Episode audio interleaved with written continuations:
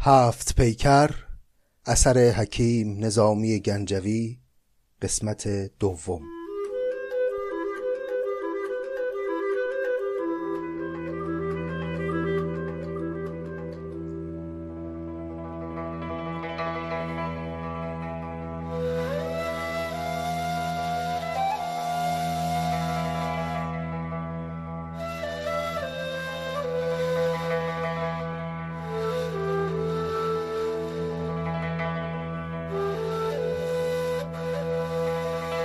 دوستان گرامی سلام، این دومین قسمت از پادکست نظامی گنجوی است. من محمدرضا طاهری هستم و ما از قسمت قبل شروع کردیم به خوندن منظومه هفت پیکر نظامی، منظومه‌ای که از چند نظر ویژه است در میان آثار داستانی ادب فارسی. یکی از ویژگی‌های خیلی پررنگی که این منظومه داره، ارتباط تنگاتنگیه که داره با معماری و با هنرهای تجسمی. سراسر این داستان هفت پیکر پر از نقش آفرینی رنگ‌ها و نقش‌ها و نمادها. در هیچ کدوم از منظومه‌های ادب فارسی این میزان حضور و اهمیت هنرهای تجسمی رو نمی‌بینیم. نه تنها این نقش‌ها و رنگ‌ها و بناها و هنرمندی‌ها حضور دارن در قصه، بلکه نقش بازی می‌کنن در پیش بردن وقایع داستان و تأثیر می‌ذارن در سرنوشتی که قهرمان داستان پیدا خواهد کرد. حالا یکم که بیشتر با داستان پیش بریم، حتما خودتون تأیید و تصدیق خواهید کرد که چه اهمیتی داره هنرهای تجسمی در هفت پیکر. اینه که من پیشنهاد میکنم اگر دوستانی دارید که اهل فعالیت در هنرهای تجسمی یا رشته‌هایی مثلا مثل معماری هستند، حتما مطالعه هفت پیکر رو بهشون توصیه کنید، چون قطعاً لذت بسیاری از این داستان خواهند برد.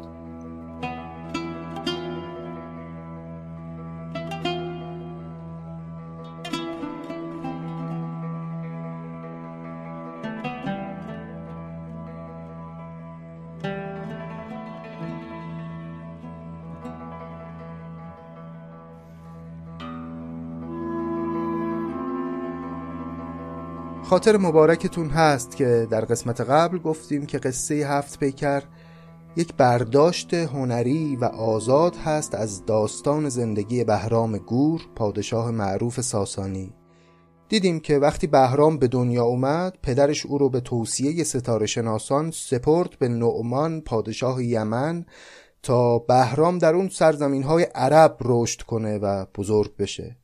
نعمان و پسرش منذر با محبت بسیار از بهرام نگهداری کردند و حتی برای راحتی او یک قصر خیلی باشکوهی بنا کردند به نام کاخ خورنق، که حالا این کاخ خورنق در ادامه قصه اهمیت بیشتری پیدا خواهد کرد. و دیدیم که نظامی گفتش که تا اون روز چنین کاخی در هیچ کجای عالم کسی ندیده بود. این رو هم خوندیم که بعد از اتمام بنای کاخ، معمار این بنا که سمنار نام داشت به چه ترتیبی گرفتار خشم نعمان شد و نعمان دستور داد تا او رو از بام همون قصری که خودش ساخته بود پایین انداختند و کشتند بیچاره رو.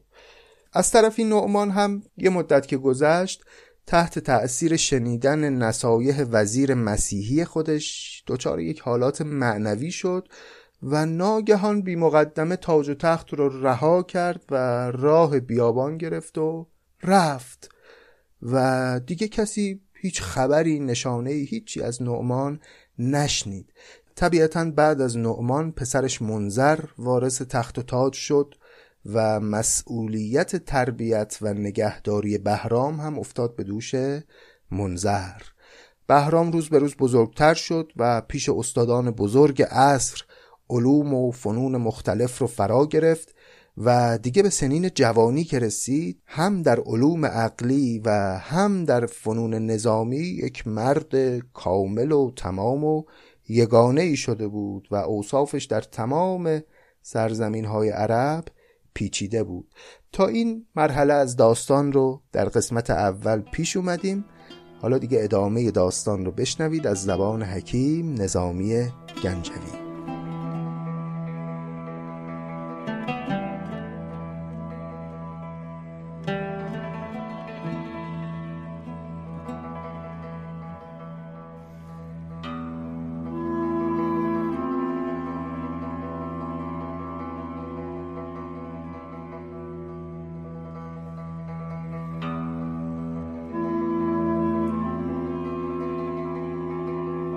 چون سهیل جمال بهرامی از عدیم یمن ستدخامی، روی منذر از آن نشاط و نعیم، یافت آنچ از سهیل یافت عدیم. عدیم به معنای چرم یا پوست دباغی شده هست. قدما معتقد بودند که خوشرنگی و خوشبویی چرم از تابش ستاره سهیل هست و از طرفی میدونیم که این رو هم در نجوم قدیم بهش اشاره میکردند که ستاره سهیل در سرزمین یمن خیلی بهتر و درخشانتر دیده میشه. حالا همه این اطلاعات رو جمع کنیم با هم تا بتونیم این دو بیت رو بهتر بفهمیم. چون سهیل جمال بهرامی از عدیم یمن ستد خامی، یعنی سهیل جمال بهرام باعث شد که خامی از عدیم سرزمین یمن گرفته بشه، یعنی سرزمین یمن خوشرنگ و خوشبو بشه به برکت وجود بهرام. روی منذر از آن نشاط و نعیم، یافت آنچ از سهیل یافت عدیم. گشت نعمان و منذر از هنرش، این به شفقت برادر آن پدرش. پدری و برادری بگذار، آن رهی وین غلام در همه کار. کلمه رهی به معنای بنده هست. میگه نعمان و منذر هر دو با اشتیاق خدمت بهرام رو میکردن. نعمان مثل برادر برای او بود و منذر مثل پدر. واضحه دیگه، این نعمانی که اینجا داره ازش اسم برده میشه اون نعمانی نیست که در قسمت قبل پادشاه یمن بود، چون اگه یادتون باشه او که تخت و تاج رو رها کرد و رفت. منتها منذر که پسر نعمان بود اسم پسر خودش رو هم گذاشت نعمان، اسم پدرش رو گذاشت روی پسرش. و این نعمانی که اینجا داره میشنویم جایگاهی مثل برادری داره برای بهرام، همسن و سال اوست و هر دو از یک دایه شیر نوشیدن و مثل برادر میمونن با هم. گشت نعمان و منذر از هنرش، این به شفقت برادر آن پدرش. پدری و برادری بگذار، آن رهی وین غلام در همه کار. این رقیبش به دانش آموزی، وان رفیقش به مجلس افروزی. این به علم استواریش داده، وان نشاط سواریش داده. تا چنان شد بزرگی بهرام، که از زمینش بر آسمان شد نام. کارش الا می و شکار نبود، و دگر کارهاش کار نبود. مرده گور بود در نخچیر، مرده را کی بود ز گور گزیر. کلمه نخچیر یا نخجیر یعنی شکار. میگه بهرام به این سنین جوانی که رسیده بود خب خیلی هم استاد بود در فنون تیراندازی و اینها و کاری نداشت الا میگساری کردن و شکار رفتن. از میان شکارها هم خیلی به شکار گور علاقمند بود. گور هم که دوستان میدونن دیگه همون گور ایرانیه که هنوز هم در دشت‌های ایران پیدا میشه. یک جانوری از خانواده اسب و الاغ هست و یه رنگ طلایی رنگی داره، خیلی زیباست. نسلش البته الان در شرف انقراضه ولی خب در دوران گذشته خب خیلی فراوان بوده در بیابانهای ایران. حالا میگه مرده گور بود در نخچیر، مرده را کی بود ز گور گزیر. اینجا وقتی میگه مرده گور بود یعنی عاشق گور بود. هنوزم ما میخوایم بگیم یه کسی یه چیزی رو خیلی دوست داره میگیم کشته مرده اونه، یعنی خیلی دوستش میداره. بهرام هم مرده گور بود یعنی عاشق گور بود. بعد تو مصرع بعد ببینید چه بازی زبانی زیبایی میکنه نظامی. میگه مرده را کی بود ز گور گزیر. آدم مرده چاره ای جز این که بره توی گور نداره. میبینیم که گور در مصرع اول به معنای جانور اومده و در مصرع دوم به معنای قبر و یک بازی زبانی با مرده و با گور همزمان انجام داده. اشقری باد پای بودش چوست، به تک آسوده و به گام درست. کلمه اشقر اسب سرخ و سفید رو میگن، یعنی همچین اسبی داشت. یه اسب سرخ و سفیدی داشت که خیلی تیز رو بود، اسب خیلی با کیفیتی بود. اشقری باد پای بودش چوست، به تکاسوده و به گام درست. پر براورد پای زندامش، دست پرکن شکسته از گامش. رهنوردی که چون نبشتی راه، گوی بردی ز مهر و قرص ز ماه. کرده با جنبش فلک خویشی، باد را داده منزلی پیشی. پیچ 100 مار داده بود دمش، گور 100 گور کنده بود سمش. باز ببینید اینجا در توصیف اسب بهرام یک بازی زبانی کرده نظامی با کلمه گور. پیچ 100 مار داده بود دمش، گور 100 گور کنده بود سمش. شه برو تاختی به وقت شکار، با دگر مرکبش نبودی کار. پس فقط اون اسب بود که مناسب شکار رفتن بهرام بود. اشقر گور سم چو زین کردی، گور بر گردش آفرین کردی. باز ماندی به تک ستوران را، سفتی از سم سرین گوران را. فعل ماندن خیلی از اوقات در متون کهن ما به معنی گذاشتن میاد. باز ماندی به تک ستوران را، یعنی در دویدن ستوران را باز میگذاشت، یعنی از اونها میتونست عبور کنه و اونها رو جا بذاره. باز ماندی به تک ستوران را، سفتی از سم سرین گوران را. وقتی که از ملالت کار، زین برو کردیان هجیر سوار. گشتی از نعل او شکارستان، نقش بر نقش چون نگارستان.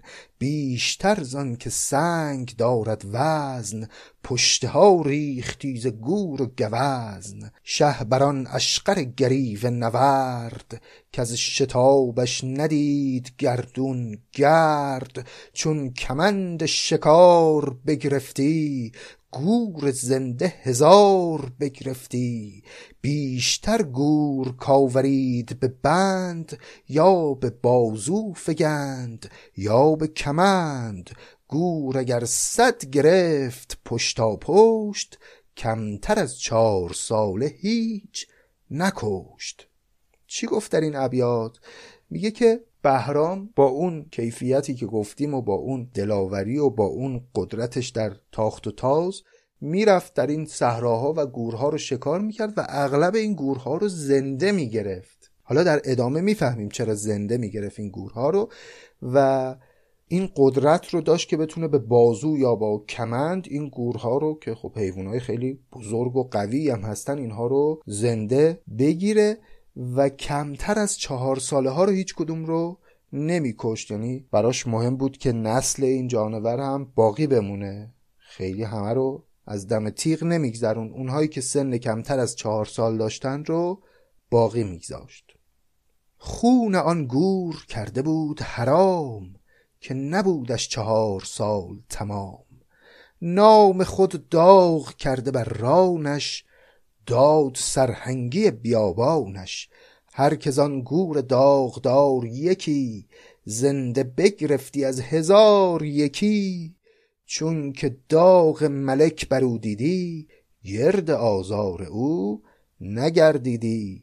بوسه بر داغگاه او دادی، پای او راز بند بگشادی. قانون گذاشته بود آقای بهرام که نه تنها خودش، کسان دیگه هم حق ندارن این گورهایی که او میگیره و آزاد میکنه رو شکار کنن. هر گوری رو که بهرام زنده میگرفت بر ران او یک داغی میگذاشت و نشان خودش رو بر اون گور میزد و یه جورایی دیگه صاحب اون گور در بیابان خود بهرام میشد و دیگرانی اگر احیانا اون گور رو میگرفتن، اگر داغ بهرام رو بر تن او میدیدن، حق نداشتن که به او تعرض کنن و اون گور رو باید رها میکردند. روزی اندر شکارگاه یمن، با دلیران آن دیار و دمن. شه که بهرام گور شد نامش، گوی برد از سپهر و بهرامش.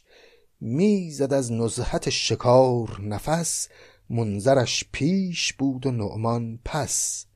هر یکی در شکوه پیکر او مانده حیران، ز پای تا سر او.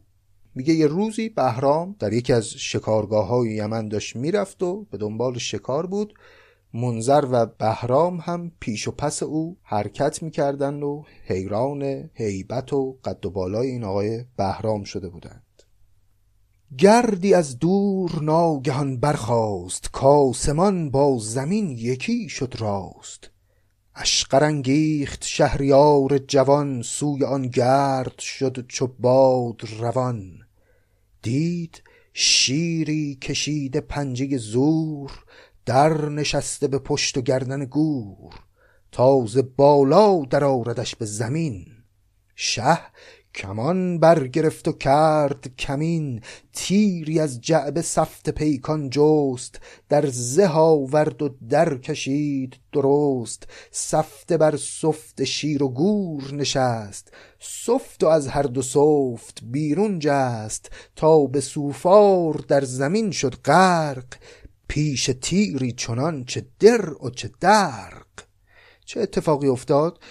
در اون شکارگاه که داشتن میرفتن ناگهان دیدن که از دور یک گردی به آسمان بلند شده. بهرام سری با همون اشقر خودش، با اون اسب خودش، تاخت به سمت اون گرد و خاکی که بلند شده بود ببینه ماجرا چیه. دید بله، یک شیری حمله کرده و پریده بر پشت یک گوری و میخواد اون رو شکار کنه. بهرام هم نامردی نکرد، یک تیر سفته‌ای، سفته به معنای تیر تیز. تیری از جعبه سفت پیکان جوست، در زه آورد و در کشید درست. تیر رو گذاشت بر چله کمان و کشید و یه طوری تیر زد که این شیری که پریده بود روی پشت گور دوخته شد به این گوره و تیر آنچنان قدرت داشت که از هر دو تا حیوان عبور کرد و رفت نشست در دل خاک. سفته بر سفت شیر و گور نشست، سفت و از هر دو سفت بیرون جست. کلمه سفت به دو معنا اومده، در مصرع اول به معنای کتف و شانه هست و در مصرع دوم به معنای سوراخ کردن. سفتن به معنای سوراخ کردن.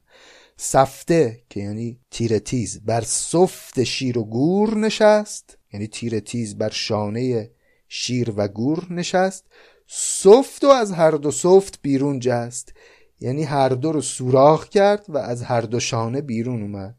تا به سوفار در زمین شد غرق، پیش تیری چنان چه در و چه درق. در هم یعنی زره، درق هم یعنی سپر، یعنی هیچ مانعی جلوی تیری که بهرام بزنه نمیتونه مقاومت کنه. شیر و گور افتاد و گشت هلاک، تیر تا پر نشست در دل خاک. شاه کان تیر برگشاد ز شست، ایستاد و کمان گرفت به دست. چون عرب زخمی آنچنان دیدند، در عجم شاهیش پسندیدند. یعنی اعرابی که خب اونجا در اون صحنه حاضر بودن و یک چنین دلاوری رو از بهرام دیدن، همشون اذعان کردن که بله این آدم مناسب این هست که بعد از پدرش پادشاه ایران بشه. چون عرب زخمی آنچنان دیدند، در عجم شاهیش پسندیدند. هر که دیده بر آن شکار زدی، بوسه بر دست شهریار زدی. بعد از آن شیر زور خواندندش، شاه بهرام گور خواندندش. چون رسیدند سوی شهر فراز، قصه شیر و گور گشت دراز. گفت منذر به کار فرمایان، تا به پرگار صورت آرایان. در خورنق نگاشتند به زر، صورت گور زیر و شیر زبر. شه زده تیر و جسته زان و شکار، در زمین غرق گشته تا سوفار. چون نگارنده این رقم بنگاشت، هر که آن دید جانور پنداشت. گفت بر دست شهریار جهان، آفرینهای کردگار جهان. چه اتفاقی افتاد؟ وقتی که اینها برگشتن به شهر بعد از اون شکاری که کردن، منذر که پادشاه اون منطقه بود دستور داد که نقاشان بیان و بر دیوارهای کاخ خورنق صحنه این دلاوری بهرام رو به زر نقش بزنن و به نوعی این ماجرا رو ثبت بکنن، اینکه بهرام یک شیر و یک گور رو به هم دوخته با تیر خودش، و این کارو کردن و هر کس که اون نقش رو میدید درودی بر بهرام میفرستاد. این رو هم میگه که چون نگارنده این رقم بنگاشت، هر که آن دید جانور پنداشت. یعنی انقدر خوب کشیده بودن و طبیعی کشیده بودن که هر کی میدید فکر میکرد که واقعا زنده است این تصویر. این بخش های داستان هفت پیکر جزو معدود قسمت هایی که یه شباهت هایی به روایت فردوسی در شاهنامه هم داره.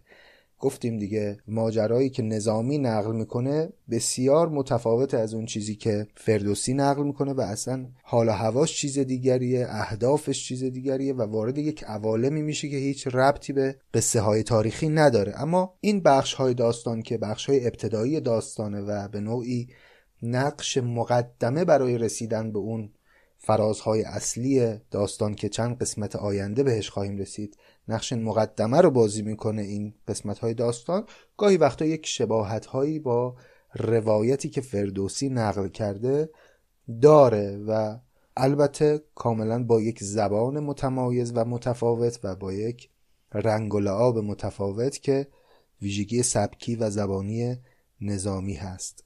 پس دوستان اگر پیش از این ماجرای بهرام گور در شاهنامه رو خوندن، تصور نکنن که در هفت پیکر هم قراره همون قصه ها رو بشنون. نه، به هیچ وجه این دو داستان هیچ ارتباطی با هم نداره و به هیچ عنوان جای همدیگر رو نمیگیره. در ادامه خواهیم دید که ماجراهای بسیار عجیب و بسیار رازآلودی رو نظامی برامون نقل خواهد کرد.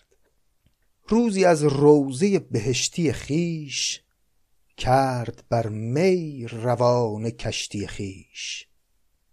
باده ای چند خورد سردستی، سوی صحرا شد از سر مستی. به شکار افگنی گشاد کمند، از پی گور کند گوری چند. از بسی گور کوب زور گرفت، همه دشت و استخوان گور گرفت. پس یه روزی بهرام می خورد و یکم سرش گرم شد و با همون حال مستی رفت به صحرا و شروع کرد به شکار کردن گور. یه چندتایی شکار کرد و از بسی گور کوب زور گرفت، همه دشت و استخوان گور گرفت. آخرالامر مادیان گوری، آمد افگند در جهان شوری. پیکری چون خیال روحانی، تازه روی گشاد پیشانی. پشت مالیده ای چو شوشه زر، شکمندوده ای به شیر و شکر. خط مشکین کشیده تا سر دم، خال بر خال از سرین تا سم. در کشیده به جای زناری، برقعی از پرند گلناری.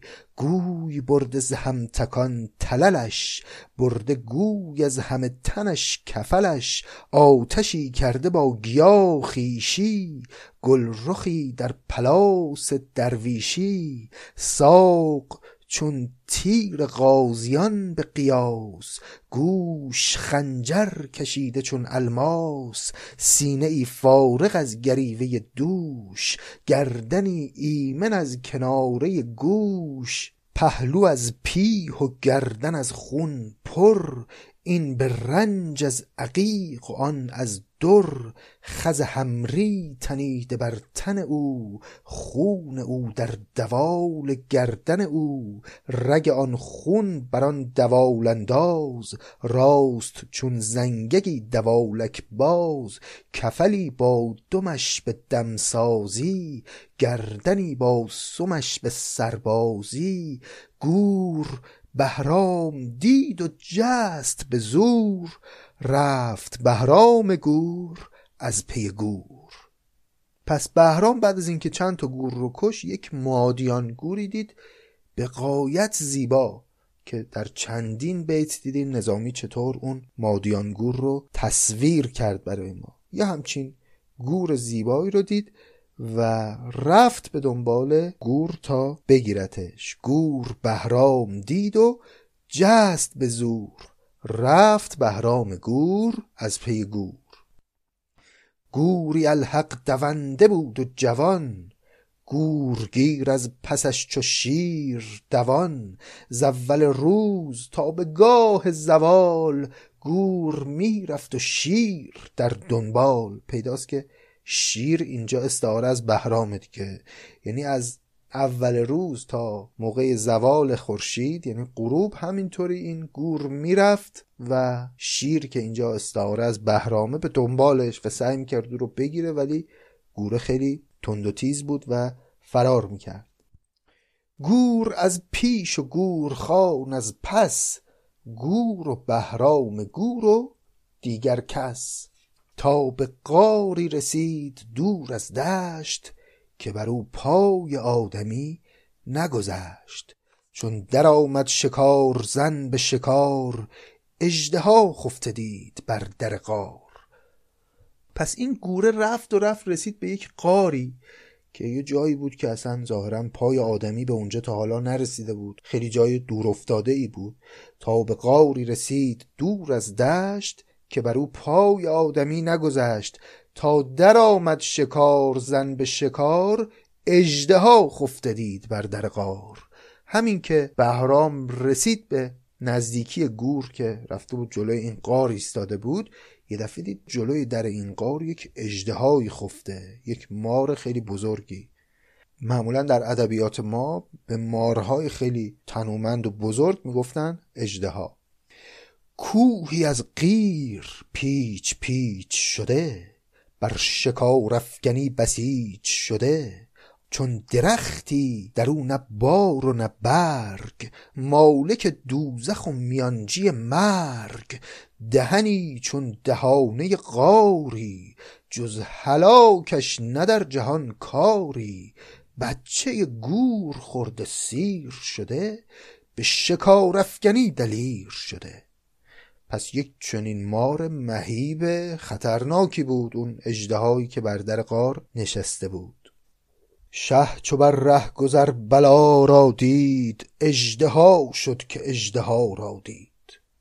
شه اینجا یعنی همون بهرام، مجازاً به بهرام که خب شاهزاده هست. خیلی وقتا نظامی میگه شاه یا میگه ملک، منظور خود بهرامه.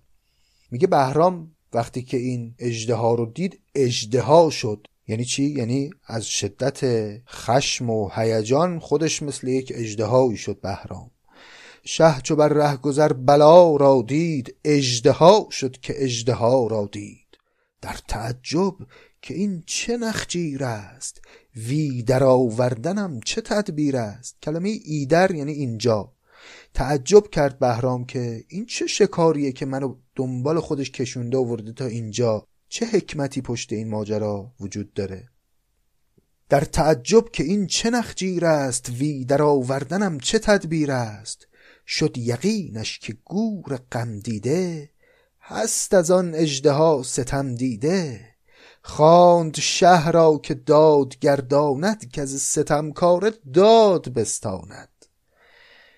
بهرام با خودش فکر کرد و به این نتیجه رسید که لابد این گور زیبایی که او رو تا اینجا دنبال خودش کشونده یک ستمی از این اژدها بهش رسیده، و چون بهرام رو یک شخصیت دادگری میشناخته این گور، اومده و بهرام رو دنبال خودش کشونده اینجا که بهرام بیاد و داد این مادیان رو از این اژدهای مهیب بگیره.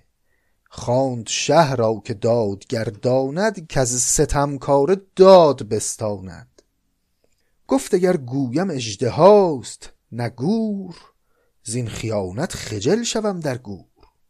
من و انصاف گور و دادن داد، با که جان نیست هرچه بادا باد.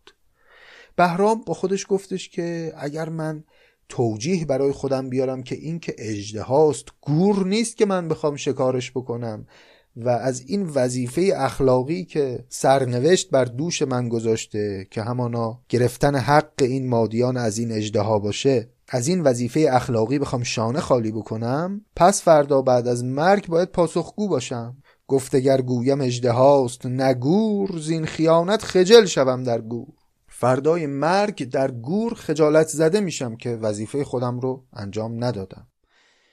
من و انصاف گور و دادن داد، باک جان نیست هرچه باداباد. ترسی از مرگ ندارم هرچه باداباد، میرم به جنگ این اژدها. از میان دو شاخهای خدنگ، جوست مقراضه‌ای فراخواهنگ. در کمان سپید توز نهاد، بر سیاه اژدها کمین بگشاد. اژدها دیده باز کرده فراخ، کآمد از شست شاه تیر دو شاخ. هر دو چشمه در آن دو چشم نشست، راه بینش بر آفرینش بست. به دو نوک سنان سفته شاه، سفته شد چشم اژدهای سیاه. پس بهرام یک تیر دو شاخی برداشت و زد به سمت اژدها، و این تیر رفت فرو نشست در دو چشم اژدها و او رو کور کرد. چون که میدان بر اژدها شد تنگ، شه در آمد به اژدها چون نهنگ. ناچخی راند بر گلوش دلیر، چون بر اندام گور پنجه شیر. ناچخ یعنی یک نیزه کوچک. این نیزه رو بهرام در آورد و فرو کرد در گلوی این اژدها، همان گونه که پنجه شیر فرو میره در اندام گور. ناچخی راند بر گلوش دلیر، چون بر اندام گور پنجه شیر. اژدها را درید کام و گلو، ناچخ هشت مشت شش پهلو. بانگی از اژدها برآمد سخت، در سر افتاد چون ستون درخت. شه نترسید از آن شکنج و شکوه، ابر کی ترسد از گریوه کوه. سر به آهن برید از اهریمن، کشته و سر بریده به دشمن. از دمش بر شکافت تا به دمش، بچه گور یافت در شکمش. پس بعد از اینکه کشت اژدها رو با اون نیزه خودش، از دم تا به دمش، دم به معنای دهان، از دمش برشکافت تا به دمش، بچه گور یافت در شکمش. دید که بله یک بچه گوری در شکم این ماره. بیگمان شد که گور کینندیش، خواندش از بهر کینه خواهی خیش. پس مطمئن شد بهرام که قصه واقعا قصه دادخواهی بوده و این گور کینندیش، کین به معنای انتقام، این گوری که به فکر انتقام بوده، بهرام رو برای این کشونده دنبال خودش اینجا که بیاد انتقام فرزند خورده شده خودش رو از این مار بیچاره بگیره. حالا البته پیداست که این قصه ها همه نمادینه دیگه. در ادبیات ما هر وقت که یک قهرمانی یک اژدهایی رو میکشه، از اونجایی که اژدها در فرهنگ اسطوره‌ای ما نمادی هست از پلیدی و شیطان صفتی، گاهی حتی نمادی است از اهریمن درون وجود خود انسان‌ها، این یک معنایی میتونه برای ما خواننده داشته باشه که این قهرمان داستان که اژدها رو اینجا ابتدای داستان میکشه، بناست یک شخصیت پاک نیمچه مقدسی همچین داشته باشه و بناست که به مراتب بالای روحی برسه. چون در همین ابتدا اژدها رو که مظهر پلیدی و اهریمنی هست کشته. چنبری کرد پیش یزدان پشت، که اژدها کشت و اژدهاش نکشت. چنبری کرد یعنی خم کرد، یعنی بهرام سجده کرد نزد خداوند که تونست این اژدها رو بکشه و شکست بده. گور چون شاه را ندید قرار، آمد از دور و در خزید به غار. این گور مادیان که این صحنه ها رو دید، اومد دوباره یه خودی به بهرام نشون داد که بهرامو باز بکشونه دنبال خودش و این بار رفت توی غار. گور چون شاه را ندید قرار، آمد از دور و در خزید به غار. شه دگرباره در گرفتن گور، شد در آن غار تنگنای به زور. چون قدرمایه شد به سختی و رنج، یافت گنجی و برفروخت، چو گنج. پس معلوم شد دوباره برای چی این مادیانگور بهرام رو به دنبال خودش کشیده. یه مقدار که به سختی در اون قور تنگ وارد شد بهرام، دید بله یک گنج بسیار بزرگ و ارزشمندی در اون غار وجود داره. یافت گنجی و برفروخت جو گنج. برفروختن به معنای برافروخته شدن صورت از خوشحالی، یعنی بهرام گنج رو پیدا کرد و بسیار خوشحال شد. خسروانی نهاد چندین خم، چون پری روی بسته از مردم. گورخان را چو گور در خم کرد، رفت از آن گورخان پی گم کرد. گورخان لقب بهرام دیگه. میگه هنگامی که این مادیان اوورد بهرام رو کشوند و این گنج رو به او نشان داد، یه دفعه تو همون غار ناپدید شد دیگه، اصلا پیدا نشد. معلومه که این گوره یک گوره ویژه‌ای بوده، بالاخره یک گوره معمولی نبوده. گورخان را چو گور در خم کرد، منظور اون خمهای پر از سکه های زر، رفت از آن گورخانه پی گم کرد. شه چو بر قفل گنج یافت کلید، وژدها راز گنج خانه برید. آمد از تنگنای غار برون، گشت جویای راه و راه نمون. ساعتی بود و خاصگان سپاه، به طلب آمدند از پی شاه. چون یکایک به شاه پیوستند، گرد بر گرد شاه صف بستند. شاه فرمود تا کمربندان، هم دلیران و هم تنومندان. راه در گنج دان غار کنند، گنج بیرون برند و بار کنند. 300 اشتر ز بختیان جوان، شد روانه به زیر گنج روان. بختیان یه نوعی از شتره که خوب بار میکشه. پس 300 شتر بار کردند این گنج ها رو و انتقال دادن از غار به شهر.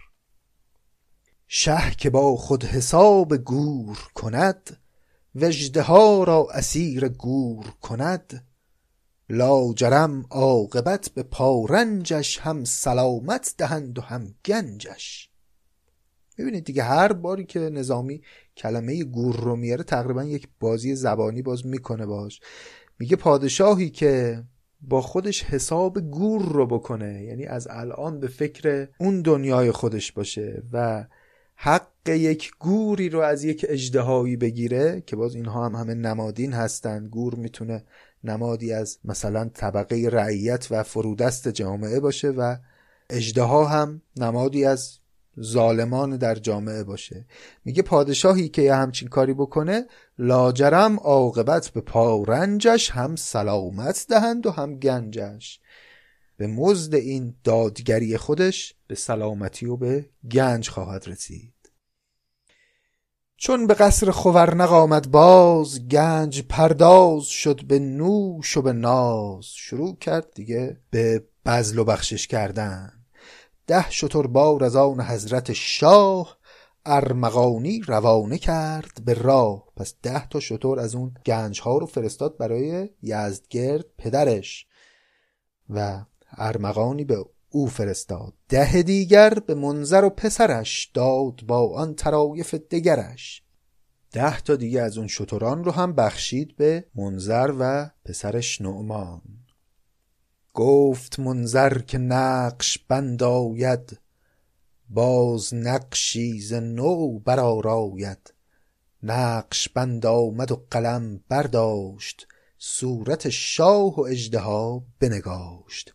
هر چه کردی بدین صفت بهرام، بر خورنق نگاشتی رسام. رسام یعنی همون نقاش. پس باز دوباره منذر مثل دفعه قبل این دلاوری بهرام رو هم دستور داد که نقاشان بیان تصویرش رو بر دیوارهای خورنق نقش بزنن و دیگه رسم شده بود که هر شیرینکاری که بهرام انجام میداد، منذر دستور میداد که نقش او رو بر دیوارهای کاخ خورنق بنگارند.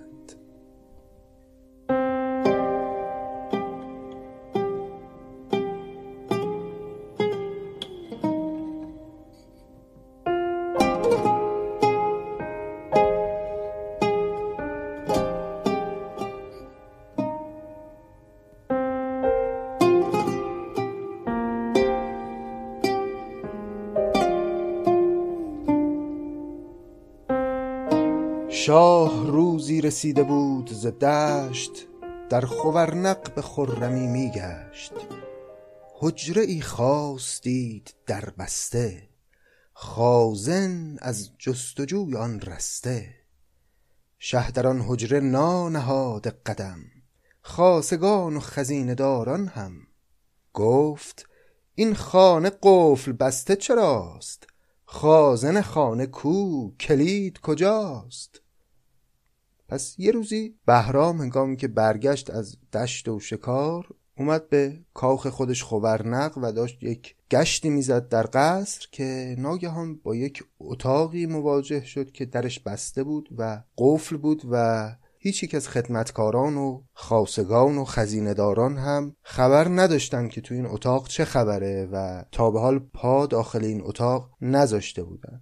این شد که بهرام پرسجو کرد و تحقیق کرد ببینه خازن این خانه، خازن به معنای نگهبان این اتاق و کلیددار این اتاق کیه، کدوم یک از خدمتکارانه و برای چی درش بسته است. خازن آمد به شه سپرد کلید، شاه چون قفل برگشاد چه دید؟ خانه ای دید چون خزانه گنج، چشم بیننده زو جواهر سنج. خوشتر از صد نگار خانه چین، نقش آن کارگاه دست گزین. هرچه در طرز خردکاری بود، نقش دیوار آن عماری بود. هفت پیکر درو نگاشت خوب، هر یکی زان به کشوری منسوب. دختر رای هند فورک نام، پیکری خوبتر ز ماه تمام. دخت خاقان به نام یغماناز، فتنه لعبتان چین و تراز. دخت خوارزم شاه نازپری، کشخرامی به سان کبک دری. دخت سقلاب شاه نسرین نوش، ترک چینی تراز رومی پوش. دختر شاه مغرب آذریون، آفتابی چو ماه روز افزون. دختر قیصر همایون رای، هم همایون و هم به نام همای. دخت کسراز نسل کیکاووس، درستی نام خوب چون طاووس. در یکی حلقه همایل بست، کرده این هفت پیکر از یک دست. هر یکی با هزار زیبایی، گوهر افروز نور بینایی.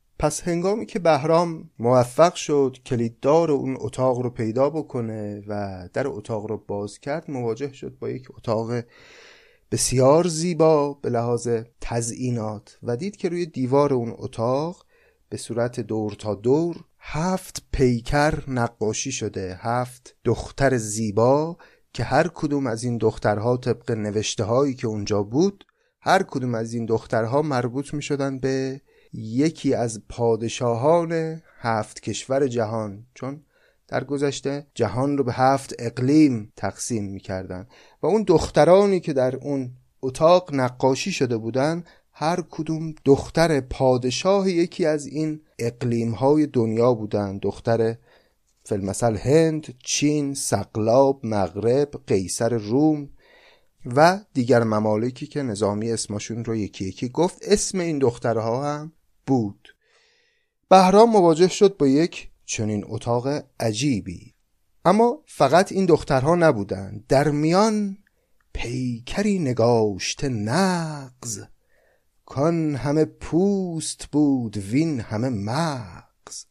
نوخطی در نشانده در کمرش، قالی خط کشیده بر قمرش. نوخط یعنی جوانی که تازه ریش و سیبیل در آورده. پس در میان تصاویر این دختران یک تصویری از همه با شکوه‌تر نقاشی شده بود که یک جوانی بود، نوخط. نوخطی در نشانده در کمرش، قالیه خط کشیده بر قمرش. قالیه هم یک ماده سیاه رنگ هست. وقتی میگه قالیه خط کشیده بر قمرش یعنی همون ریش و سبیل‌های تازه رشد کرده که روی صورت مثل ماه این جوان رویده. چون سهی سرو بر فراخت سر، زده در سیم تاج تا به کمر. آن بتان دیده برنهاده به دو، هر یکی دل به مهر داده به دو. یعنی نقاشی طوری بود که اون بتان، یعنی اون 7 دختر زیبا، که انهو با یک عشقی و با یک مهری داشتن نگاه میکردن به این تصویر مرکزی. او در آن لعبتان شکرخنده، وان همه پیش او پرستنده. برنوشته دبیر پیکر او، نام بهرام گور بر سر او. پس کسی که این نقاشی رو کشیده، که احتمالاً کسی نیست جز همون آقای سمنار که در قسمت قبل دیدیم چه سرنوشت تلخی هم داشت، بالای تصویر اون جوانی که در مرکز اون 7 دختر بود نوشته بود این آدم کسی نیست جز بهرام گور. تصور کنید زمانی که این کاخ ساخته شده و این نقش ها در این کاخ کشیده شده، بهرام یک کودک 3-4 ساله است و اون موقع لقب بهرام گور نداشته. اما از اونجایی که سمنار انسان بسیار دانشمند و آدم عجیبی بود، به رموز ستارگان و پیشبینی آینده و اینها آشنا بود، تونسته بود یه همچین چیزی رو پیشبینی کنه و اونجا نقش بزنه. حالا در ادامه هم بهرام نوشته های دیگر او رو که میخونه باز بر این معنا تأکید میکنه. کانچنان است حکم هفت اختر، که این جهانجوی چون برارد سر. 7 شهزاده را ز 7 اقلیم، در کنار آورد چو در یتیم. ما نه این دانه را به خود کشتیم، آنچه اختر نمود بنوشتیم. پس یه چنین چیزی رو نوشته بود نقاش این نقش ها در اون اتاق، که من از اخترها و از ستارگان حدس میزنم که این بهرامی که در این قصر زندگی میکنه وقتی مرد کاملی بشه نامش خواهد شد بهرام گور. و 7 شهزاده را از 7 اقلیم، در کنار آورد چو در یتیم. کنار یعنی آغوش، یعنی ما حدس میزنیم که ایشون وقتی مرد کاملی بشه قراره که 7 شاهزاده رو از 7 کشور بیاره و به همسری خودش در بیاره و اینها رو در آغوش بگیره. بعدم گفت ما نه این دانه را به خود کشتیم، آنچه اختر نمود بنوشتیم. این حرف ما نیست، از بررسی ستارگان و طالع بهرام متوجه شدیم. شاه بهرام کین فسانه بخواند، در فسون فلک شگفت بماند. مهر آن دختران زیباروی، در دلش جای کرد موی به موی. مادیانان گشن و فهل شموس، شیر مردی جوان و 7 عروس. کلمه گشن به حیوان ماده ای اطلاق میشه که وقت جفتگیریش شده و خیلی طالب حیوان نر هست. و اینجا هم نظامی وقتی میگه مادیانان گشن و فهل شموس، شموس هم یعنی چموش، یعنی دخترکان چموش طالب مرد خیلی جذاب و هوس انگیز. مادیانان گشن و فهل شموس، شیر مردی جوان و 7 عروس. رغبت کام چون فزون نکند، دل تقاضای کام چون نکند. پس بهرام همین تصویرها رو که دید دلش حسابی هوایی شد و فهمید که ظاهراً سرنوشت جالبی در انتظارشه و دلش پرپر زد که کی این دخترکان رو به دست خواهد آورد. اینجای داستان اولین جایی که ما اون محتوای اصلی داستان رو رد پاش رو میبینیم، هوسرانی و عشقبازی و عوالم این چنینی که محتوای اصلی این کتاب و حال و هوای کلی این کتاب خواهد بود در ادامه. و البته نظامی مفاهیم عمیق‌تری رو هم در خلال این هوسرانی‌ها به مخاطب عرضه خواهد کرد، اما همه اونها هرچه هم که اخلاقی و هرچه هم که حکمت‌آمیز باشه همه پیچیده شده در لفافه عشق و هوس و شادخواری و این مسائل. گرچه آن کارنامه راه زدش، شادمانی شد از یکی به صدش. زان که بر عمرش استواری داد، بر مرادش امیدواری داد. شه چوزان خانه رخت بیرون برد، قفل برزد به خازنش بسپرد. گفت اگر بشنوم که هیچ کسی قفل از این در جدا کند نفسی، هم در این خانه خون او ریزم، سرش از گردنش در آویزم. پس از همین ابتدای کار غیرتی هم شد روی این عکس ها و این نقاشی ها. گفت اگه بشنوم یه کسی غیر از خودم رفته تو این اتاق و به این تصاویر نگاه کرده، دیگه خونش پای خودشه. در همه خیل خانه از زن و مرد، سوی آن خانه کس نگاه نکرد. وقتی که شاه گشتی مست، سوی آن در شدی کلید به دست. در گشادی و در شدی به بهشت، دیدی آن نقش های خوب سرشت. مانده چون تشنه ای برابر آب، به تمنای آن شدی در خواب. تا برون شد سر شکارش بود، کامد آن خانه غمگسارش بود. پس یه وقتایی که مست میشد بهرام، تو اون حال مستی میرفت تو اون اتاق و با اون تصاویر یک عشقبازی رو میکرد و با هوس و با آرزوی رسیدن به اون 7 دختر به خواب میرفت. دیگه برنامه روزانش هم این شده بود که تا برون شد سر شکارش بود، کامد آن خانه غمگسارش بود.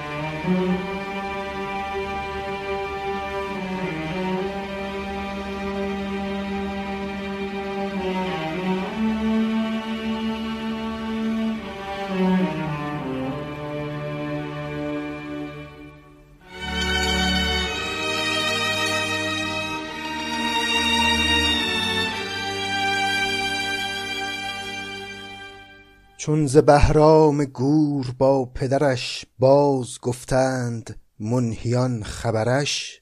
منهیان یعنی جاسوسان. یه هنگامی که جاسوسان اخبار مربوط به بهرام گور رو به پدرش یزدگرد گفتن، چون ز بهرام گور با پدرش باز گفتند منهیان خبرش، که به سرپنجه شیرگیر شده است، شیر برنا و گرگ پیر شده است. شیر با او چو سگ بود به کمند، کو همی ز اژدها برآرد گرد.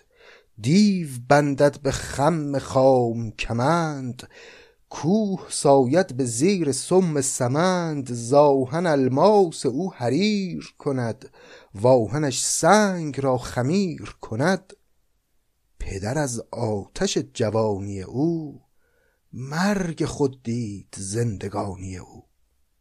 وقتی خبر دادن به پدر بهرام که پسرتی همچین شیرمردی شده و یک چنین بزرگی هایی از خودش نشان داده، عوض اینکه خوشحال بشه احساس خطر کرد از جانب پدر. مرگ خود دید زندگانی او. کرد از آن شیر آتشین بیشه، همچو شیران ز آتش اندیشه. اندیشه اینجا به معنای ترس و نگرانی هست. از نظرگاه خیش ماندش دور، گرچه ناقص بود نظر بی نور. اگرچه بهرام نور دیده یزدگرد بود، فرزندش بود، اما یزدگرد چون احساس خطر کرد از موفقیت‌های بهرام، تمام تلاشش رو کرد که بهرام یه وقتی راشو کج نکنه اینوری بیاد ایران و سعی کرد که او رو در همون جایگاه دوری که هست نگه داره و خبری از خودش به اون نداد و خبری هم از او نمی گرفت. بود بهرام روز و شب به شکار، گاه بر باد و گاه بادگسار. به شکار و به می شتابنده، در یمن چون سهیل تابنده. کرد شاه یمن ز غایت مهر، حکم او را روان چو حکم سپهر. از سر دانش و کفایت خیش، حاکمش کرد بر ولایت خیش. دادش از چند گونه گوهر و تیغ، جان اگر خواست هم نداشت دریغ. پس شاه یمن یعنی منذر خیلی دست بهرام رو تو اون منطقه باز گذاشته بود، بهش هم قدرت سیاسی داده بود و هم از ثروت و گنج هر چی که او میخواست ازش دریغ نمیکرد، چون بهرام به هر حال از خودش کفایت نشون داده بود و از خودش بزرگی نشون داده بود. پادشاه یمن هم به همون نسبت به او میدان میداد. دادش از چند گونه گوهر و تیغ، جان اگر خواست هم نداشت دریغ. هر چه بایستش از جواهر و گنج، بود و یک جو نبودش انده و رنج. زان عنایت که بود در سفرش، یاد نامد ولایت پدرش. یعنی اونقدر احوالات خوشی داشت بهرام در مملکت یمن که در واقع یه جور سفر بود برای بهرام دیگه. بهرام مهمان بود در یمن به هر صورت، اما انقدر اونجا امکانات داشت و خوب زندگی میکرد که اصلا علاقه‌ای به این که بخواد یادی بکنه از سرزمین پدری خودش نداشت تو اون روزگار. اما دور چون در نبشت روزی چند، بازی نو نمود چرخ بلند. یزدگرد از سریر سیر آمد، کار بالا گرفته زیر آمد. تاج و تختی که یافت از پدران، کرد با او همان که با دگران. پس تاج و تخت همون کاری رو با یزدگرد کرد که با دیگر شاهان قبلی کرده بود. یعنی بالاخره هر پادشاهی یک روزی باید وداع کنه با این تاج و تخت خودش. چون تهی شد سر سریر ز شاه، سریر به معنای تخت پادشاهی هست. چون تهی شد سر سریر ز شاه، انجمن ساختند شهر و سپاه. که از نژادش کسی رها نکنند، خدمت مار و اژدها نکنند. گرچه بهرام سر بلندی داشت، دانش و تیغ و زورمندی داشت. از جنایت کشیدن پدرش، دیده یک کس ندید در هنرش. گفت هر کس در او نظر نکنیم، و از پدر مردنش خبر نکنیم. کان بیابانی عرب پرورد، کار ملک عجم نداند کرد. تازیان را دهد ولایت و گنج، پارسی زادگان رسند به رنج. پس اتفاقی که افتاد بعد از مرگ یزدگرد، بزرگان مملکت دور هم جمع شدن و جلسه گذاشتن. گفتن این یزدگرد پادشاه خیلی بدی بود، خیلی ستمگر بود، خیلی ما را اذیت کرد. بهتره که از نسل او کسی به جای اون ننشینه، چون پسرش هم ممکنه یکی باشه لنگه پدرش و بهترین کار اینه که ما اصلاً بهرام رو با خبر از مرگ پدرش نکنیم که بخوایم ورداریم بیاریم بذاریم او رو به جای پدر بر تخت پادشاهی و خودمون یک شاهی انتخاب کنیم و بنشونیم بر تخت و راحت زندگی کنیم. چه کاریه که خودمون با دست خودمون دوباره یک ظالمی رو از تیر و طایفه یزدگرد بیاریم و بر تخت بنشونیم. از جنایت کشیدن پدرش دیده کس ندید در هنرش، یعنی انقدر جنایت و ظلم کرده بود یزدگرد که مردمان و بزرگان کشور دیگه هنرهای بهرام و نقاط قوت بهرام به چشمشون نیامد از هراس این که نکند بهرام هم مثل پدر ظالم باشد. کس نمیخواست کو شود بر گاه، گاه یعنی همون تخت پادشاهی، کس نمیخواست کو شود بر گاه چون خدا خواست برنهاد کلا. اینجا در واقع نظامی در یک بیت اتفاقی که در آینده بناس بیفته و خب همه ما هم حدسشو میزنیم رو گفت بهمون. گفت اینا نمیخواستن که بهرام شاه بشه اما چون خدا خواست او در نهایت کلاه بر سر گذاشت. کلاه منظور اینجا همون تاج هست. کس نمیخواست کو شود برگاه چون خدا خواست برنهاد کلاه. اینو در واقع نظامی توی پرانتز به همون میگه. پیری از بخردان گزین کردند نام او داور زمین کردند، گرچه نز جنس تاجداران بود هم به گوهر ز شهریاران بود، تاج بر فرق سر نهادندش کمر هفت چشمه دادندش. پس خودشون اون بزرگان کشور از بین پیران یک فرد با اصل و نسبی رو که گرچه نزد جنس تاجداران بود هم به گوهر ز شهریاران بود، اگرچه از خانواده سلطنتی نبود اما نسلش گوهرش به پادشاهان میرسید، یه همچین شخصی رو پیدا کردن و تاج بر سرش نهادند و کمر هفت چشمه به او دادن. کمر هفت چشمه هم نوعی کمربنده که پادشاهان می‌بستن که هفت سوراخ داشت، به همین خاطر بهش میگفتن کمر هفت چشمه. خلاصه او رو گذاشتن به عنوان پادشاه امپراتوری بزرگ ایران. چون که بهرام گور یافت خبر، کاسمان دور خیش برد به سر، دوری از سر نمود دیگر بار، بر خلاف گذشته آمد کار، از سر تخت و تاج شد پدرش، کس نبود تخت گیر و تاج ورش، پای بیگانه در میان آمد، شورشی تازه در جهان آمد، اول آیین سوگواری داشت، نقش پیروزه بر عقیق نگاشت، وانگه آورد عزم آن که چو شیر، برکشد بر مخالفان شمشیر، تیغ بر دشمنان دراز کند، در پیکار و کینه باز کند. پس همین که خبر به گوش بهرام رسید اول یه مدتی رو عزاداری کرد برای پدر و بعد تصمیم گرفت که جنگ را بندازه و شمشیر بکشه و بره به زور شمشیر پادشاهی که حقش هست رو از این بیگانه ای که گذاشتن اونجا پس بگیره. باز گفتا چرا ددی سازم، اولان به که بخردی سازم. کلمه دد به معنای حیوان وحشیه، حیوان درنده. با خودش فکر کرد بهرام چرا مثل حیوانات وحشی از همون اول از راه زور وارد شم، بهتره که اول فکر کنم، خردمندانه عمل کنم. باز گفتا چرا ددی سازم، اولان به که بخردی سازم. گرچه ایرانیان خطا کردند که از دل آزرم ما رها کردند، در دل سختشان نخواهم دید، نرمی آرم که نرمی است کلید.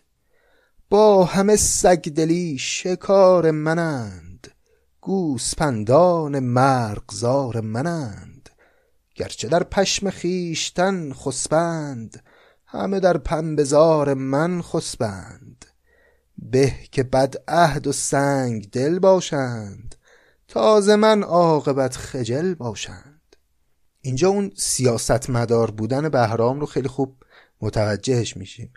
بهرام با خودش گفتش که اینا گرچه اومدن خطا کردن، بدعهدی کردن و اصلا به من خبر ندادن و پادشاهی که حق مسلم من بود، من ولیعهد پدرم بودم، این رو از من دریغ داشتن و یه نفری رو خیلی بی ربط گذاشتن بر تخت پادشاهی. اما با همه این کارا که کردن اینا در مقابل من کسی نیستن و اتفاقا این خیانتی که کردن در آینده که من پادشاهی رو از اینا پس بگیرم باعث خواهد شد که خجالت زده باشن در مقابل من و همواره یک منتی از سوی من بر سر اینا باشه و چه بهتر، خود این باعث میشه که من بتونم بر اونها تسلط بهتری داشته باشم. با همه سگدلی شکار منند، گوسپندان مرغزار منند، به که بدعهد و سنگ دل باشند، تا ز من عاقبت خجل باشند، از خیانت رسد خجالت مرد، و از خجالت دریغ باشد و درد، به جزان هر چه بینی از خاری، باشد آن نوعی از ستمکاری، بی خردوار اگر شدند از دست، به خردشان کنم خدیو پرست، مرد که از صید ناصبور افتد، تیر او از نشانه دور افتد. اینا فکرای بهرام با خودش گفت مرد که از صید ناصبور افتد، تیر او از نشانه دور افتد. یعنی اگر یک کسی که میخواد یک صیدی رو با تیر بزنه عجله بکنه در کار و با عجله تیر بزنه و دقت کافی رو نداشته باشه، تیرش هم به هدف نخواهد خورد. پس من هم نباید با عجله حرکتی بکنم و یه دفعه برم و جنگ را بندازم. حالا به اینجای داستان که میرسیم یه دفعه نظامی کنهو به خودش یک نهیبی میزنه، میگه آقای نظامی این حرفایی که تو داری میزنی همش یه جای دیگه یه نفر دیگه گفته اینا رو، منظورش فردوسیه. میگه برای چی داری یک داستانی رو که قبلا یه کسی تعریف کرده و در کتاب شاهنامه اومده تو دوباره داری میگی، گرچه با یک زبان دیگه میگه، با یک رنگ دیگه میگه، اما به هر حال کلیات این ماجرا رو البته با اندکی تفاوت فردوسی در شاهنامه خودش آورده.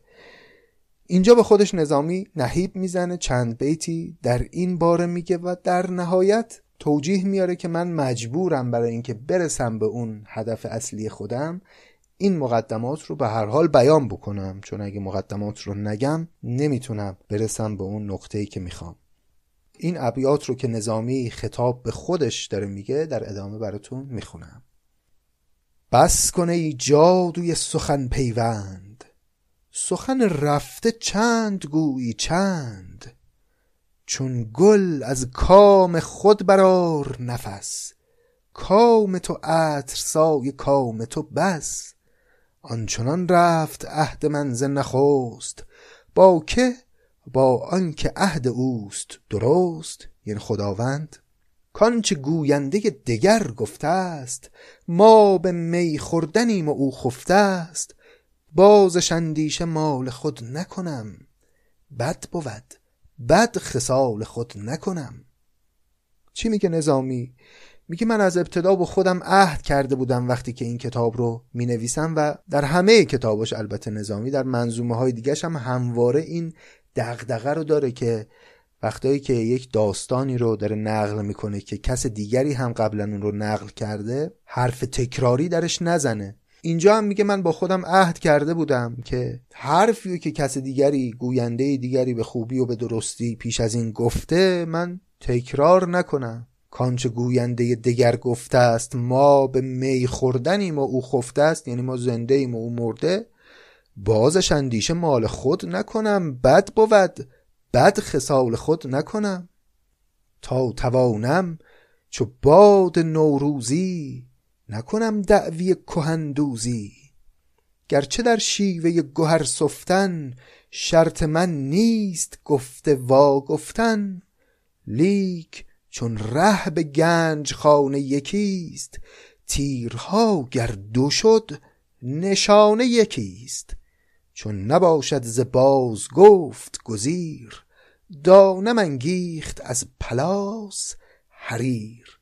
اینجا نظامی ادعایی هم میکنه در مقابل فردوسی، میگه که اگرچه که شیوه من این نیست که سخن گفته رو دوباره بگم، اما راه چون به این گنجخانه یکیه و برای رسیدن به اون هدف نهایی من باید از این مسیر عبور بکنم، میام از این پلاسی که وجود داره یک حریری درست میکنم. یعنی چی؟ یعنی اون چیزی که فردوسی گفته رو، که همین ابیاتی بود که تا الان شنیدیم و در ادامه هم کمی ادامه خواهد داشت، من دوباره میگم اما با کیفیت بسیار بهتر. پلاس یه پارچه تقریبا مندرس و کم ارزشیه و حریر پارچه ارزشمند. چون نباشد ز باز گفت گزیر، چون چاره ای از باز گفتن نیست، دانم انگیخت از پلاس حریر. یعنی میتونم از یک پلاسی حریری درست بکنم. این نکته هم تو پرانتز بگم، نظامی بسیار به فردوسی علاقه داره و ارادت داره و این ارادت رو جای جای منظومه های خودش برش تأکید کرده و این ادعایی که الان میکنه به این معنا نیست که داره ارزش کار فردوسی رو پایین میاره، اما خب به حق و به درستی واقعا خودش رو هم کسی میداند در مقابل فردوسی. دو مترز به کیمیای سخن، تازه کردند نقدهای کهن. آن ز مس کرد نقره، نقره خاص، وین کند نقره را به زر خلاص. میگه دوتا انسان سخن سنج اومدن از کیمیای سخن، اون داستانی که مثل مس موجود بود رو یکیشون تبدیل کرد به نقره، اون نفر دوم اومد نقره قبلی رو گرفت و کرد طلا. این نظر نظامی درباره این داستان بهرام گور در شاهنامه و در کتاب خودش هفت پیکر. آن ز مس کرد نقره، نقره خاص، وین کند نقره را به زر خلاص. زر خلاص هم یعنی زر خالص. مس چو دیدی که نقره شد به عیار، نقره گر زر شود شگفت مدار. خب این یه بخش کوتاهی بود که این وسط نظامی آورد، در واقع پرانتزی باز کرد در داستان خودش و حالا از اینجا به بعد ادامه داستان رو دیگه با عذاب وجدان کمتر نقل میکنه و اگه یه جاهایی چند صباحی داستانش هم پوشانی با داستان فردوسی هم پیدا کرد، دیگه توجیهش رو برای ما آورده. پس بشنوید آغاز داستان به پادشاهی رسیدن بهرام گور.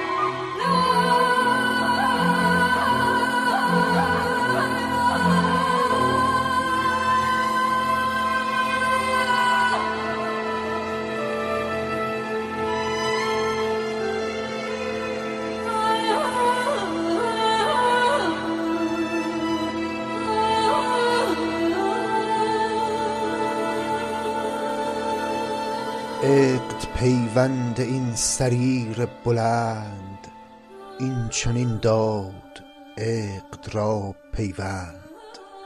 که چو بهرام گور گشت آگاه، زانچه بیگانه ای ربود کلاه. بر طلب کردن کلاه کیان، کینه را درگشاد و بست میان. داد نعمان منذرش یاری، در طلب کردن جهانداری. گنج از آن بیشتر که شاید گفت، گوهر افزون از آن که شاید سفت. لشکر انگیخت بیش از اندازه، کینه ور تیز گشت و کین تازه. پس بهرام در نهایت به این نتیجه رسید که به کمک دوستانش در یمن، یعنی منذر و پسرش نعمان، لشکری فراهم کنه و لشکرکشی کنه به سمت تختگاه ایران. از یمن تا عدن ز روی شمار، در هم افتاد 100,000 سوار. همه پولاد پوش و آهن خای، کین کش و دیو بند و قلعه گشای.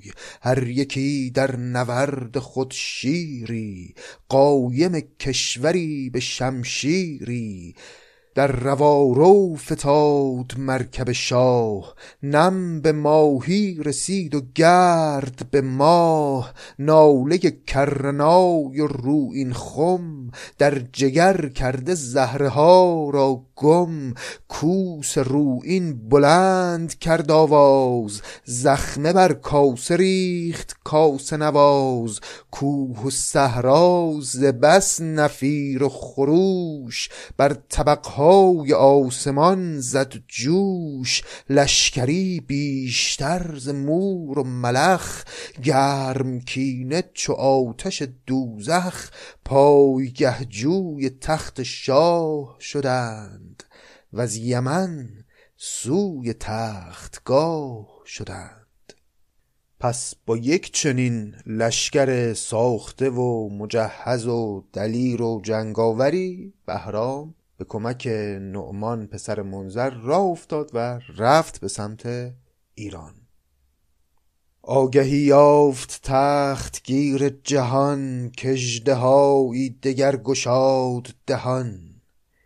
بر زمین آمد آسمان را میل، و از یمن سر برآورید سهیل. شیر نر پنجه برگشاد به زور، تا کند خصم را چو گور. به گور تخت گیرد کلاه بستاند، بنشیند غبار بنشاند. پس خبر رسید به اون کسی که او رو به پادشاهی نشونده بودن در ایران که بله گاومون زایید. آقای بهرام گور به طلب پادشاهی لشکری فراهم کرده و اومده به سمت ایران. نامداران و موبدان سپاه، همه گرد آمدند بر در شاه. انجمن ساختند و رای زدند، سرکشی را به پشت پای زدند. رای ایشان بدان کشید انجام، که نویسند نامه بر بهرام. پس وقتی خبردار شدند که بهرام اومده، بزرگان کشور به همراه شاه دور هم جمع شدند و مشورت کردند که خب حالا چه کار باید بکنیم. و در نهایت نتیجه بر این شد که یک نامه ای به بهرام بنویسند و در اون نامه سعی کنن که او رو منصرف کنن از این حرکتی که آغاز کرده. هر چه فرمود عقل بنوشتند، پوست ناکنده دانه را کشتند. کاتب نامه سخن پرداز، در سخن داد شرح حال دراز. نامه چون شد نوشته پیچیدند، رفتن راه را بسیچیدند. این فعل بسیچیدن به معنای آماده کاری شدن یا شرایط رو فراهم کردن برای انجام کاری یا حرکت کردن به سوی جایی. یعنی به هر حال نامه رو که نوشتند، طبق اون رسوماتی که بود نامه رو پیچیدند و دادن به چند تن از بزرگان تا اینها ببرند برای بهرام. چون رسیدند و آمدند فرود، شاه نو را زمانه داد درود. حاجبان دل به کارشان دادند، بار جستند و بارشان دادند. یعنی چی شد؟ هنگامی که اینها رسیدند، حاجبان درگاه بهرام بار جستند و بارشان دادند. یعنی وسایلشون رو گشتند که یه وقت مثلا مسلح نباشن و اینها خطری برای پادشاه نداشته باشند و بعد بارشان دادند، یعنی راهشون دادند به درگاه پادشاه. بار دادن اصطلاحی است به معنای اینکه پادشاه کسی رو به حضور بپذیره. در واقع در این ابیات نظامی داره تأکید بر شوکت و بزرگی بهرام میکنه که ظاهرا اونها از سمت شاه ایران اومدن به دیدار بهرام، ولی گویی که یه عده زیردستی به دیدار یک پادشاهی اومدن وقتی وارد قلمرو بهرام میشن. داد بهرام شاه دستوری تا فراتر شوند از آن دوری. کلمه دستوری هم یعنی اجازه، بهرام اجازه داد که بیان نزدیکتر. پیش رفتند با هزار هراس، سجده بردند و داشتند سپاس. آن کزان جمله گوی دانش برد، بر سر نام بوسه داد و سپرد. اون کسی که در اون جمع از همه بزرگتر بود و دانشمندتر یک بوسه ای بر نامه زد و اون رو سپرد که برای بهرام بخونن. نامه را مهر برگشاد دبیر، خواند بر شهریار کشورگیر. اول نامه بود نام خدای، گمرهان را به فضل راه نمای. کردگار بلندی و پستی، نیستی یافته بدو هستی. زادمی تا به جمله جانوران، و از سپهر بلند و کوه گران. همه را در نگار خانه جود، قدرت اوست نقش بند وجود. در تمنای هیچ پیوندی، نیست بیرون از او خداوندی.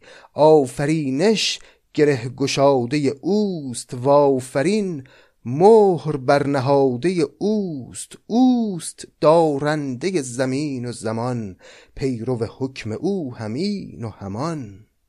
چون فرو گفت آفرین پیوند، آفرین ز آفریدگار بلند. گفت بر شاه و شاهزاده درود، کی برآورد سر به چرخ کبود. هم ملک فر و هم ملک زاده، داد مردی و مردمی داده. من که هستم در اصل کسرا نام، کسر چون گیرم از خصومت خام. هم هنرمند و هم جهان دیده، هم به چشم جهان پسندیده. از هنرمندیم نوازد بخت، بی هنر کی رسد به تاج و به تخت. پس در اون نامه این شخصی که با عنوان پادشاه ایران انتخاب شده بود، بعد از حمد و ستایش خداوند که به طور معمول اول نامه ها میگن، بعد اومد یه چند جمله ابتدا احترام کرد به بهرام و بعد شروع کرد از خودش تعریف کردن که من که هستم در اصل کسرا نام، کسر چون گیرم از خصومت خام. کسرا عنوانیه که به طور عمومی به پادشاهان ساسانی میگفتن. این شخص هم اینجا داره ادعا میکنه که من اصلم ریشم به خاندانهای پادشاهی میرسه و یه همچون منی چرا باید از خصومت و دشمنی یک جوان خامی مثل تو کسر بگیرم. کسر گرفتن یعنی شکست پذیرفتن. من که هستم در اصل کسرانام، کسر چون گیرم از خصومت خام. یعنی تویی که حالا اومدی لشکرکشی کردی اینجا، من ازت نمیترسم.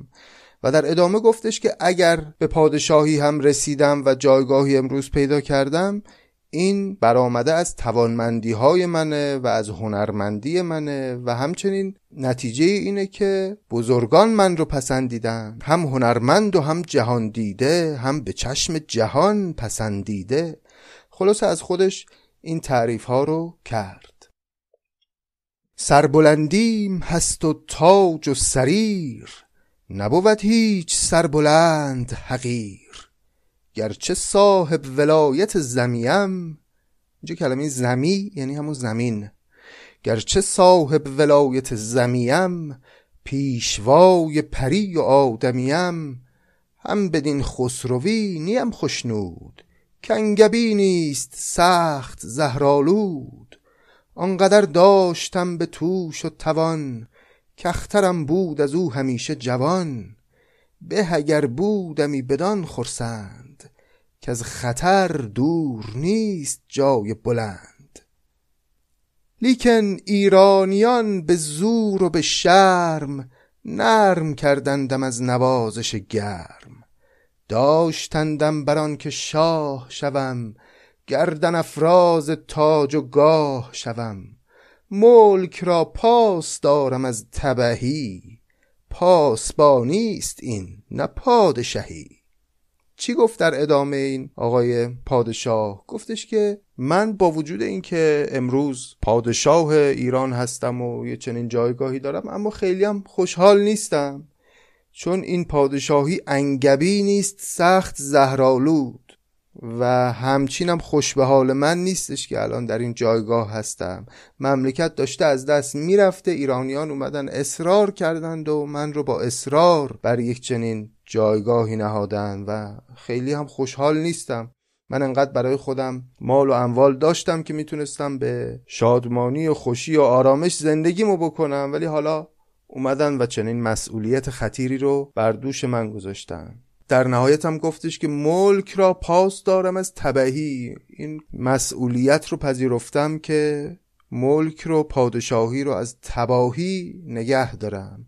پاسبانیست این نه پادشاهی. این مثل در فسانه سخت نکوست، کارزو دشمن است عالم دوست. از چنین عالمی تو بیخبری، مالک الملک عالم دگری. خوشتر آید تو را کیای گور، از هزاران چنین کیای شور. جرعه‌ای باده بر نوازش رود، بهتر از هرچه زیر چرخ کبود. کار جز باده و شکارت نیست، با صداع زمان کارت نیست. میگه این مثل رو از گذشته گفتن که آرزو دشمن است عالم دوست. کسی که خیلی این دنیا رو دوست داره و مقامهای دنیوی رو دوست داره، در واقع دشمن آرزوهای خودشه. و منم به همین خاطر هستش که خوشحال و راضی نیستم از این جایگاه پادشاهی که مسئولیتش رو بر گردن من نهادن. و تو هم خیلی این عوالم رو درک نمی کنی، چون تو یک جوانی هستی که عمرت رو به باده‌گساری و شکار گور و اینها میگذرونی. خیلی با دردسرهای مملکت داری، اونم یه مملکت بزرگی مثل ایران، آشنا نیستی و تو اصلا متوجه نیستی که من چی میگم. و اتفاقا تویی که خوشبختی و تویی که به راحتی داری زندگی میکنی و این مسئولیت‌های بزرگ رو نداری. کار جز باده و شکارت نیست، با صداع زمانه کارت نیست. کلمه صداع یعنی دردسر. راست خواهی جهان تو داری و بس، که نداری غم ولایت کس. شب و شبگیر در شکار و شراب، گاه با خورد خوشگهی با خواب. نه چو من روز و شب ز شادی دور، از پی کار خلق دل رنجور. گاه هم اندوه دوستان پیشه، گاهی از دشمنان در اندیشه. کمترین محنت آن که با چو تو شاه، تیغ باید زدن ز بهر کلاه. گفت اگه راستشو بخوای، تویی که خوشبختی که صبح تا شب کارت شکار و شراب و این هاست و زندگی خوب مال توه، نه مثل من که روز و شب باید غم مردم رو بخورم و مشکلات مردم رو حل بکنم و کمترین بدبختی که باید بکشم هم همینه که یک مثل توی اومده اینجا، الان من باید با تو بجنگم برای اینکه این پادشاهی رو حفظ کنم. خیلی حرفاش شبیه بسیاری از سیاستمدارانه که دو دستی قدرت رو میچسبن، از اون طرف هم هی میگن که ما صبح تا شب زحمت خدمت رو داریم تحمل میکنیم به خاطر مردم و یک منتی هم سر آخر بر سر ملت میگذارن. این آقای پادشاه ایران هم یک چنین موضعی داره. ای خنک جان عیش پرور تو، که از چنین فتنه دور شد سر تو. کاش کان پیش کار من بودی، تا مگر کار من بیاسودی. کردمی عیش و لهو ساختمی، به می و رود جان نواختمی. کاش من جای تو بودم، این خوشگذرونی های تو رو من میکردم. این نگویم که دوری از شاهی، داری از دین و دولت آگاهی. وارث مملکت تویی به درست، ملک میراث پادشاهی توست. لیکن از خامکاری پدرت، سایه تاج دور شد ز سرت. نمیگم که تو حالا کلن هم بیگانه‌ای و اصلاً هیچ ارتباطی به شاهی ایران نداری. خب نه، حقیقت اینه که بالاخره تو وارث این پادشاهی هستی، پدرت شاه بوده. اما انقدر این پدرت خامکاری کرده و ظلم کرده که ظلمهای او باعث شده که سایه تاج از سر تو هم دور بشه. لیکن از خامکاری پدرت، سایه تاج دور شد ز سرت. کان نکرده است با رعیت خیش، کان شکایت کسی بیارد پیش. خیلی بیشتر از اون جنایت کرده که بشه شکایت کرد از کارهایی که کرده. از بزه کردنش عجب ماندند، بزهگر زین جنایتش خواندند. از بسی جور کوب خون ریزی، گاه تندی نمود و گه تیزی. کس بر این تخم آفرین نکند، تخم کاری در این زمین نکند. انقدر بدرفتاری و ظلم کرده که دیگه کسی حاضر نیست اعتماد بکنه به نسل شما. کس بر این تخم آفرین نکند، تخم یعنی دودمان نسل. تخم کاری در این زمین نکند، کسی بذرش رو دیگه در زمین خاندان شما نخواهد کاشت، چون اعتماد بهتون ندارن. چون نخواهد تو را به شاهی کس، به کز این پایه باز گردی پس. آتش گرم یا بیار جوشی، آهن سرد کو بیار کوشی. بهتر حالا که کسی هم تو رو نمیخواد و پادشاهی تو قبول نداره، برگردی بری. اگر بخوای تلاش کنی و ادامه بدی، آتش گرم یابی، یعنی باهات مقابله شدید خواهیم کرد. و آهن سرد کو بیار کوشی، آهن سرد کوفتن هم کنایه از کار بیهوده کردن.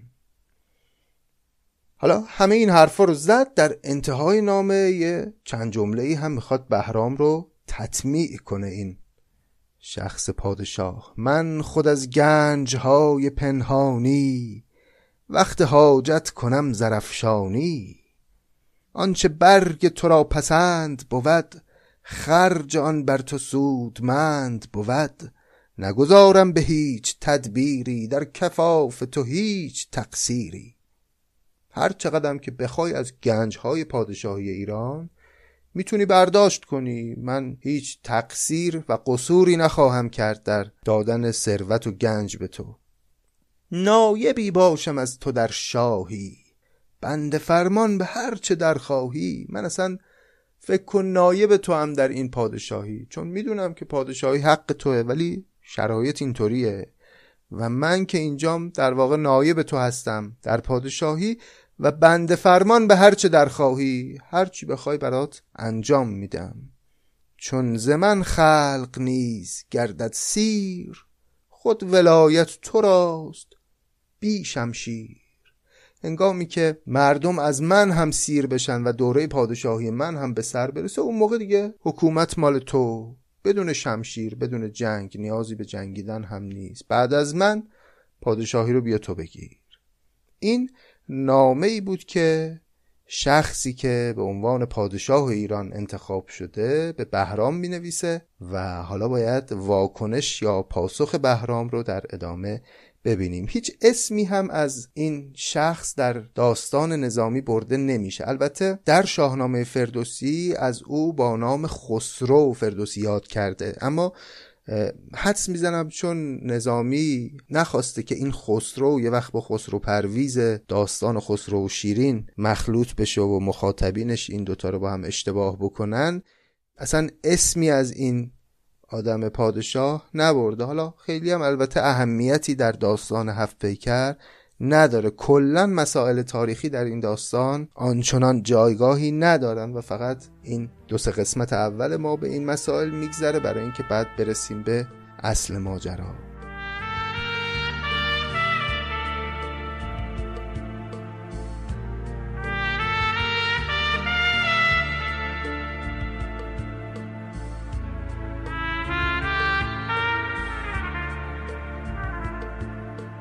خیلی سپاسگزارم از اینکه در دومین قدم از خوانش هفت پیکر هم همراه من بودید. باعث خوشحالی منه که دوستان عزیز و فرهیخته‌ای مخاطبین این پادکست هستن و پیام‌هایی که برای من فرستاده میشه از طرف دوستان بسیار برای من راهگشاست و بسیار انرژی بخشه. ممنونم از اینکه پیام‌هاتون رو برای من می‌نویسید از طرق مختلفی که وجود داره و نظراتتون رو، پیشنهاداتتون رو، انتقادات رو به من منتقل میکنید و قطعاً به من کمک خواهد کرد که روز به روز کار رو پخته‌تر و بهتر بتونم به عزیزان ارائه کنم. این توضیح رو هم بدم که امکان پشتیبانی مالی از طرف دوستانی که علاقه‌مند هستن و توانش رو دارن فراهم هست.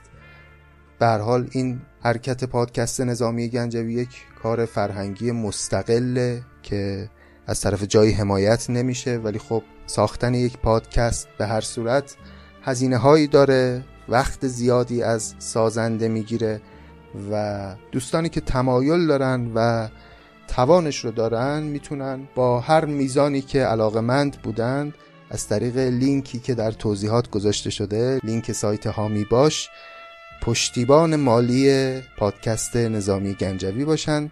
البته که گوش کردن به این پادکست رایگان هست و همواره هم برای همه دوستان رایگان خواهد موند، اما عزیزانی که خودشون دوست می‌دارن هیچ کف و سقف مبلغی هم تعیین نشده. هر چقدر که دلتون میخواد میتونید حمایت کنید از این پادکست.